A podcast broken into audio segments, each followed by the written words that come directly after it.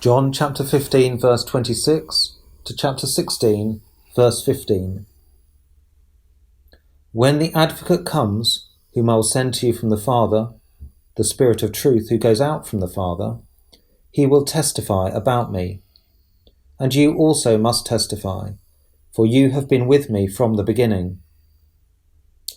All this I have told you, so that you will not fall away. They will put you out of the synagogue. In fact, the time is coming when anyone who kills you will think they are offering a service to God. They will do such things because they have not known the Father or me. I have told you this, so that when their time comes you will remember that I warned you about them. I did not tell you this from the beginning, because I was with you. But now I am going to him who sent me. None of you asks me, "Where are you going?" Rather, you are filled with grief because I have said these things. But very truly I tell you, it is for your good that I am going away. Unless I go away, the Advocate will not come to you.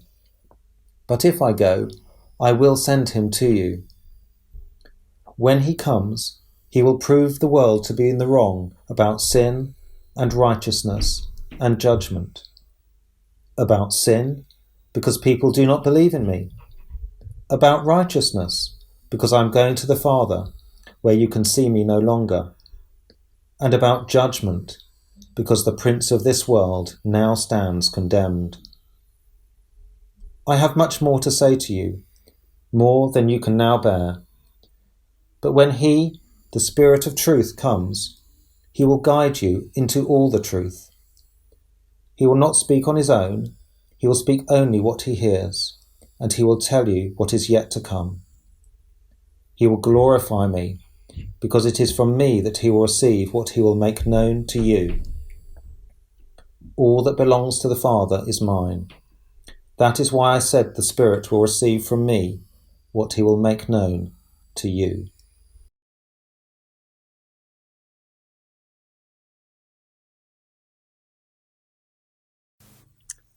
Let's pray together.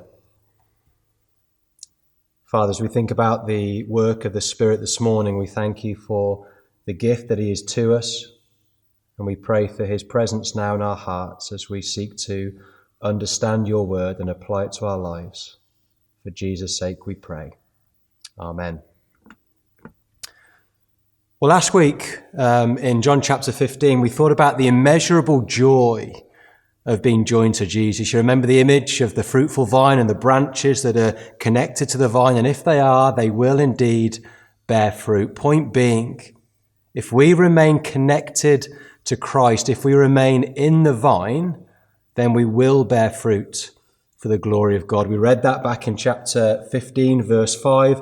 I am the vine, says Jesus, you are the branches.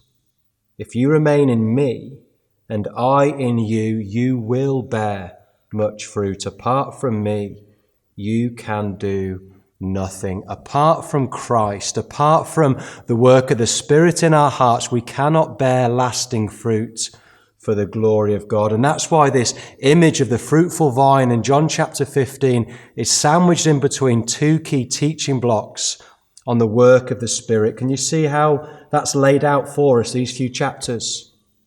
Chapter 14, the Advocate will come. Chapter 16, the Advocate will come. And then right in the middle in chapter 15, we have this image of a fruitful follower of Jesus. Why? Because it is the work of the Spirit to bring us to Christ, to graft us into the vine and keep us in the vine in order that we bear fruit for the glory of God. John Stott spoke about the work of the Spirit as that of a matchmaker and a marriage counsellor. It's a great analogy, isn't it? To bring us to Jesus, to keep us together with Jesus in order that we bear lasting fruit for Jesus. This is to my Father's glory that you bear much fruit, showing yourselves to be my disciples.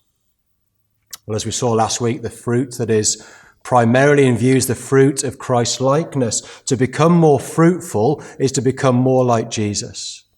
And this week we'll see that to become more like Jesus is to become more mission mind. And that's the theme that Jesus now picks up with at the end of chapter 15. Have a look, if you would, verse 26. When the advocate comes, whom I will send to you from the Father, the Spirit of truth who goes out from the Father, he will testify about me. You see, Jesus hasn't just given us the gift of the Spirit for the sake of our own personal maturity, but also for the sake of world mission. It is the work of the Spirit to bear witness to the words and works of Jesus in this world. And we'll see that he does that in two main ways. Number one, he equips the church. And number two, he convicts the world. Now, if you cast your mind back over the earlier chapters of John's Gospel, you may remember that the Father is pictured as being incredibly generous. John chapter 3, verse 16. For God so loved this world that he gave, in sheer generosity, he gave to this world his only Son, that whoever believes in him shall not perish, but have everlasting life. And now the Father is also promising to give the gift of his Spirit to the world. And in verse 26, he tells us why. Have a look again. When the advocate comes, whom I will send to you from the Father, the Spirit of truth who goes out from the Father, he will testify about me. The advocate comes, yes, to stand alongside us in troubling times. We looked at that in chapter 14. But he also comes to stand alongside us in mission. The Spirit comes in order to make Jesus known. And in verse 27, the disciples are called to join the Spirit in this wonderful work of testifying to the truth. Have a look, verse 27. And you also must testify, for you have been with me from the beginning. Particularly in view here are the apostles, that original band of disciples that have been with Jesus from the beginning of his earthly ministry. They were there.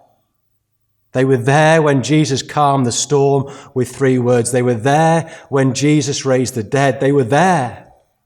They were there when Jesus fed the vast crowd with 5 loaves and 2 fishes. They were there when Jesus taught with such supreme and sublime authority. They were there. And now it's their job alongside the Spirit to speak, to testify about all that they have seen and heard. You see, at this crucial moment in salvation history, as Jesus prepares to return to his Father in heaven, he also prepares his disciples to bear witness to him when he is gone, and crucially to do so in the power of the Spirit. And that's exactly what we see in the book of Acts, isn't it? After the ascension of Jesus to heaven with the coming of the Spirit, the apostles, these original disciples, take the good news of the Jesus out to the ends of the earth in the power of the Spirit. And as they do, the New Testament church is born. Now, crucial to that success and crucial to the ongoing success and progress of the gospel is what Jesus teaches here in verse 26 and 27. That this is supremely the work of the Spirit. We are simply called to keep in step with what he is doing. For those of you who've done a bit of cycling before, you'll be familiar with the term drafting or slipstreaming. You see, if you're cycling into a headwind, a strong wind in your face, it can be really, really hard work. You could be pushing down on the pedals and it feels like you're going nowhere. To slipstream is to fall in line behind someone else. So essentially, they're doing all the work. You're just tucked in behind them. And that's the point that Jesus is making here. Mission isn't about charging off in our own strength, thinking we can conquer the world for Jesus on our own. It is about falling in line with the Spirit and what he is doing. It's known that he is going before us to prepare the ground, and he lives in our hearts, and we're simply called to tuck him behind and keep in step with what the Spirit is doing in our lives and in this world. Do you remember the words at the end of Matthew's Gospel? All authority in heaven and on earth has been given to me, therefore go and make disciples of all nations. Baptize them in the name of the Father, Son, Holy Spirit. Teach them to obey everything I've commanded you. And here's the promise, and surely I will be with you always, to the very end of the age. As we commit ourselves to mission, Jesus commits himself to us. We go, but we do not go alone. We go in the power of the Spirit. And those words are incredibly important given the context of John's Gospel. Because either side of the promise in verse 26 and the call to join the Spirit in verse 27, we're given two clear warnings of just how hard it will be testifying to the truth about Jesus. Have a look back, verse 20 of chapter 15. Remember what I told you, says Jesus. A servant is not greater than his master. If they persecuted me, they will persecute you also. And again in verse 25, but this is to fulfill what is written in their law. They hated me without reason. If you stand with Jesus, if you bear fruit for Jesus, John chapter 15, the fruitful vine, if you testify about Jesus, the world will hate you. Then on the other side of the promise, we have another warning at the start of chapter 16. All this I have told you so that you will not fall away. And there follows the hardships of testifying about Jesus. You see, Jesus is preparing his disciples for what's in store. To be forewarned is to be forearmed. Imagine if we'd known about the coronavirus in advance. How much better prepared we could have been in hospitals with beds and ventilators and PPE. How much better prepared industry could have been. We could have had time to work on some sort of vaccine, but we weren't prepared. We didn't know it was coming. And the whole world is being caught on the back foot. Well, when it comes to evangelism, Jesus doesn't want the church to be caught on the back foot. He wants us to be prepared. He wants us to know how difficult it will be bearing witness to the truth. And it's in the face of that reality that the promise in verse 26 is so precious, because the advocate has now come. You see, Jesus has not left us on our own when it comes to our evangelistic endeavors.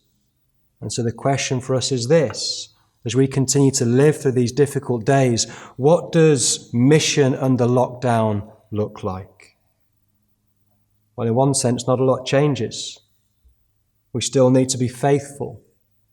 We still need to be prayerful. We still need to be deliberate. We still need to be discerning. We still need to tell people about Christ. But of course, the dynamic now is different. We cannot do that face to face. So there's a physical gap. There's a distance between us and other people. And so we need to be creative. Maybe it's a card or a letter in the post to tell someone of something of the hope that we have in the gospel. Maybe we could send them a book or a gospel tract. Maybe we should forward on a link to a service or a thought for the day or a thought for the week, just to provoke people to think a little bit more at this time. Maybe we just need to tell someone that we're praying for them in these difficult days. Could I ask you or encourage you to ask the Lord what he wants you to do and take a brave step this week to do it? Maybe over lunch this afternoon, you want to talk about these things together, or sit down on your own and write it down. What are you going to do? Put it in the diary and prayerfully commit to doing it. And then wait and pray as you see the gracious activity of God by his Spirit in the hearts of others. And whatever brave step you choose to take for Jesus this week, please remember that you do not take that step on your own. Firstly, the Spirit of truth equips the church. Secondly, the Spirit of truth convicts the world. Have a look at verse 7 and verse 8. Very truly I tell you, it is for your good that I'm going away. Unless I go away, the advocate will not come to you. But if I go, I will send him to you. When he comes, he will prove the world to be in the wrong about sin and righteousness and judgment. Jesus here returns to the subject of his departure. And as he does, he actually helps his disciples understand that it is for their good. Can you see that verse 7? Very truly I tell you, it is for your good that I'm going away. Now the instinctive question to ask is how? How on earth can it be for the good of the disciples if Jesus leaves them? Well, the answer is given in the second half of verse 7. Unless I go away, the advocate will not come to you, but if I go, I will send him to you. Only when Jesus has died on a cross for sin, risen to new life, and ascended into heaven, will the door be open for the coming of the Spirit. You see, Father, Son, and Spirit are all God. But 2,000 years ago, when the second person of the Trinity, when the Son of God became flesh, when he walked in this world, he was limited in his humanity, in his physical body, to being in one place at one time. The Spirit is not limited in that sense. He can be in all places at all times, equipping the church and convicting the world. He can be at work right here in Long Crendon, at the same time in London, at the same time in Lebanon, in Lithuania. The Spirit can be at work in all the different affairs of this world at all times. But particularly in view in here in verse 8 is his concern to build the church and bring people to know Christ. Have a look at verse 8. When he comes, he will prove the world to be in the wrong about sin and righteousness and judgment. Or as it says in the ESV translation, when he comes, he will convict the world concerning sin and righteousness and judgment. It is the advocate's job to convict the world and to show people that they were wrong to not believe in Jesus. I remember that personal moment of conviction ever so clearly in a car park in Cambridge. I'd been to visit a mate and he prayed for me before I left.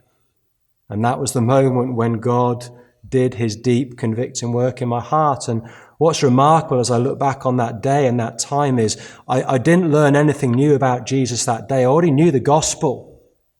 No one told me anything new about Jesus that day, but when Gaz prayed for me, the Spirit did his work in my heart. That was the moment he chose to open my blind eyes and help me see my sin and my need for a Saviour. I'd been wrong about Jesus until that point. And at that moment, the Spirit made it clear to me. And you see then in the following verses, Jesus expands on that glorious convicting work. He speaks about sin and righteousness and judgment. Firstly, verse 9, about sin, because people do not believe in me. Back in John chapter 3, verse 19 and 20, we learn that Jesus came into this world as the light of the world to expose the darkness of the human heart. This is the verdict. Light has come. When Jesus came into this world, light came into the world. But people love darkness instead of light because their deeds were evil. Everyone who does evil hates the light and will not come into the light for fear that their deeds will be exposed. The word exposed that you see there in verse 20 is the same word that's translated prove or convict back in chapter 16, verse 8. And so just as Jesus exposed people's sin during his earthly ministry, so the Spirit continues that work of convicting sin in people's hearts today in order that they might turn from their sin and turn to their Saviour. Secondly, verse 10, about righteousness, because I'm going to the Father where they can see me no longer. Just like in Jesus' day, people have a distorted view of what it means to be righteous. The Pharisees claimed to be righteous, but as we know, they were anything but. Their righteousness was a legalistic, self-imposed righteousness. Likewise, in our day, many people claim to be good and morally sound, yet it is the Spirit's work to help them see that their good works are not good enough. To quote the prophet Isaiah, even our most righteous deeds are filthy rags. Or to quote the Apostle Paul, Romans chapter 3, there is no one righteous, not even one, no one who understands, no one who seeks God. All have turned away. Together they have become worthless. There is no one who does good, not even one. And it is the work of the Spirit to help us see that our good works are not good enough to take us to heaven. Only through Christ, the righteous one who became unrighteous and bore our sin in his body on the tree. Only through him can we come to the Father. And thirdly, verse 11, and about judgment, because the prince of the world now stands condemned. You see, Jesus died on the cross. The world passed judgment on Jesus. But actually there was a greater judgment going on, because Jesus was passing judgment on Satan, or the prince of this world, as he's described in verse 11.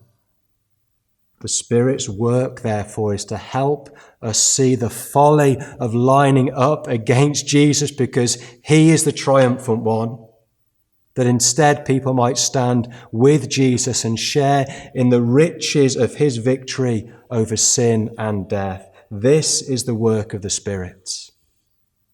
But before we move on too quickly, we need to remember that we also have a part to play in exposing sin. I remember as a young Christian converted, age 22, being incredibly zealous and passionate to tell people about Jesus and to speak about sin. And as I look back, I don't think I did it particularly helpfully or very graciously. I remember the wonderful counsel, the wisdom of an older, maturer Christian who spoke to me about this and said this. These were his words of counsel: speak more about Jesus. It's wonderfully simple, isn't it? Speak more about Jesus. Now, his point wasn't don't speak about sin. His point was, the more that we speak about the real Jesus, the more we present Christ before this world, the more people will see their sin and their need for a saviour. I remember thinking I was all right at table tennis as a younger lad. That wasn't until I played number 4 in England, and he beat me 21-3, playing left-handed. I was absolutely battered by him. You see, until that moment, you look around and you compare yourself to the standard table tennis player, and you think you're all right, or you think you're actually quite good, until you come up against somebody like that. And that's how we live a lot of life. We compare ourselves to other people around us, but when we compare ourselves to Christ, when we lay his life next to ours, we see how poor we actually are. And so maybe your challenge this week is to speak more about Jesus, and as you do, pray that the Spirit would take those words and convict people of their sin, and or they might turn to their Saviour and find life. And that brings us to our last and briefest point this morning. Firstly, the Spirit was given to equip the church. Secondly, the Spirit was given to convict the world. And thirdly, the Spirit was given to help us see the glory of God in the face of Jesus Christ. Have a look at verse 12 onwards. I have much more to say to you, more than you can now bear. But when he, the Spirit of truth, comes, he will guide you into all truth. He will not speak on his own. He will speak only what he hears, and he will tell you what is yet to come. He will glorify me, because it is from me that he will receive what he will make known to you. All that belongs to the Father is mine.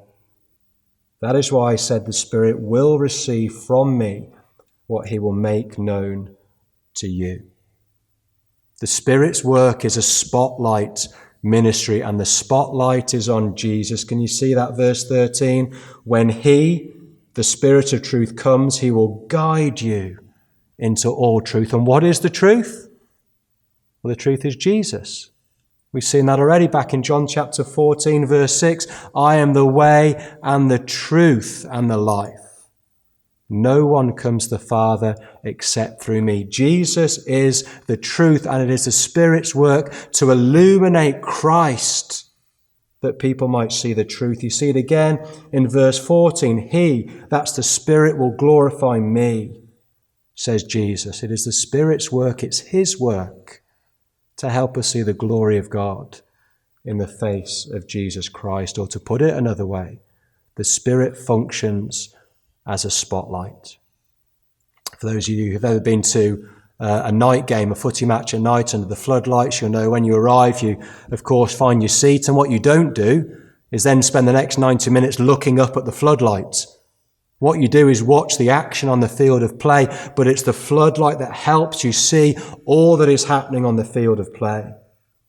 And in the same way, the Spirit helps us see where the action really is. He illuminates Christ. He helps us understand his words.